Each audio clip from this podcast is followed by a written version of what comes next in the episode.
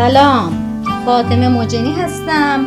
بشنوید ادامه حکایت ملک نومان و فرزندان او شرکان و ظلمکان در شب پنجاه و هفتم از هزار یک شب. گفت ای ملک جوانبخت بازرگان در قایت شرمساری پیش رفته در پهلوی نهزت زمان بنشست و گفت ای خاتون نام تو چیست؟ به پاسخ گفت از کدام نام من پرسیدی؟ بازرگان گفت مگر دو نام داری؟ گفت نامی که از پیش داشتم نهزت زمان بود و اکنون مرا نام قصت الزمان است. بازرگان چون این بشنید دیدگانش پر از اشک شد و با او گفت تو را برادری هست رنجور؟ نهزت زمان گفت آری ولی روزگار میانه من و او جدایی افکنده و او در بیت المقدس بیمار است. بازرگان از گفتار خوش او به حیرت اندر ماند و با خود گفت که بدوی را سخنان راست بوده است. پس نهزت زمان را از مملکت و پدر و مادر و از بیماری و غربت برادر یاد آمده آب از دیدگان بریخت و این ابیات برخواند. نصیبم از ستم چرخ جور شد شب و روز. نصابم از فلک سفره هجر شد مه و سال. ز ملک خویش به غربت فتادم زینسان که نیستم زین جهان یک درم ز مال و منال. عزیمت وطن خود نمی توانم کرد بمانده عاجز و مسکین چو مرغ بی پر و بال. ز دهر جور و جفا جز جفا طمع کردن زهی تصور باطل زهی خیال محال. بازرگان چون ابیات بشنید گریان شد و دست درآورد که اشک از رخسار نهزت زمان پاک کند. نهزت زمان روی بپوشید و گفت یا سیدی این کار از تو دور است و بدوی ایستاده بود. چون دید که او روی از بازرگان به یک سو برد و بپوشید گمان کرد که نهزت زمان نمی‌گذارد که بازرگان روی او ببیند.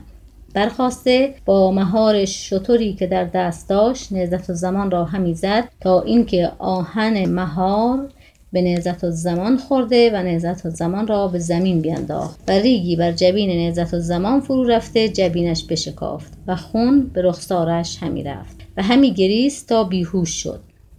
بازرگان نیز بر احوال او گریان شد. با خود گفت که این کنیزک را می‌خرم اگرچه همسنگ او زر باید دهم. تا او را از این ستمگر خلاص کنم.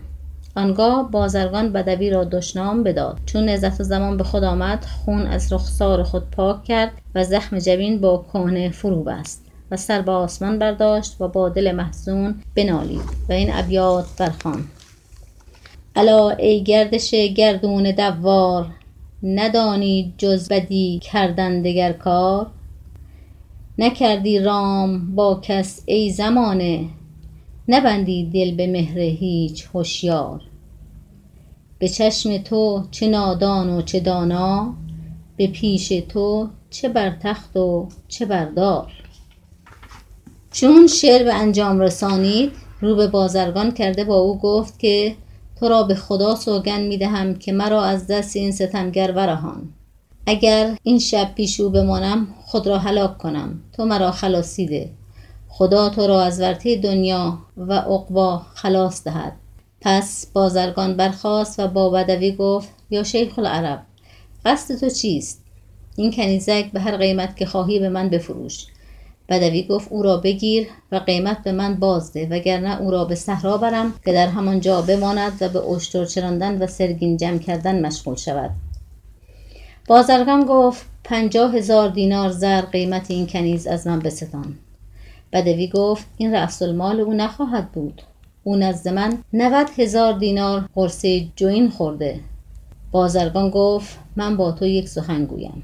اگر سخن من نپذیری به والی دمشق اشاره کنم که کنیز از تو به رایگان بگیرد. بدوی گفت سخن بازگو بازرگان گفت صد هزار دینار تو را دهم. بدوی گفت به این قیمت فروختم. بازرگان به منزل بازگشت و مال آورده بشمرد بدوی چون زرها بگرفت سوار گشت و با خود گفت که به شهر قدس روم. شاید برادر این را نیز بیاورم و بفروشم. بدوی را کار بدین سان گذشت. اما بازرگان چون نهضت زمان را بخرید چیزی از جامعه خود بر سر او بینداخت و او را به منزل خیش برد. چون قصه به دینجا رسید بامداد شد و شهرزاد لب از داستان فرو بست.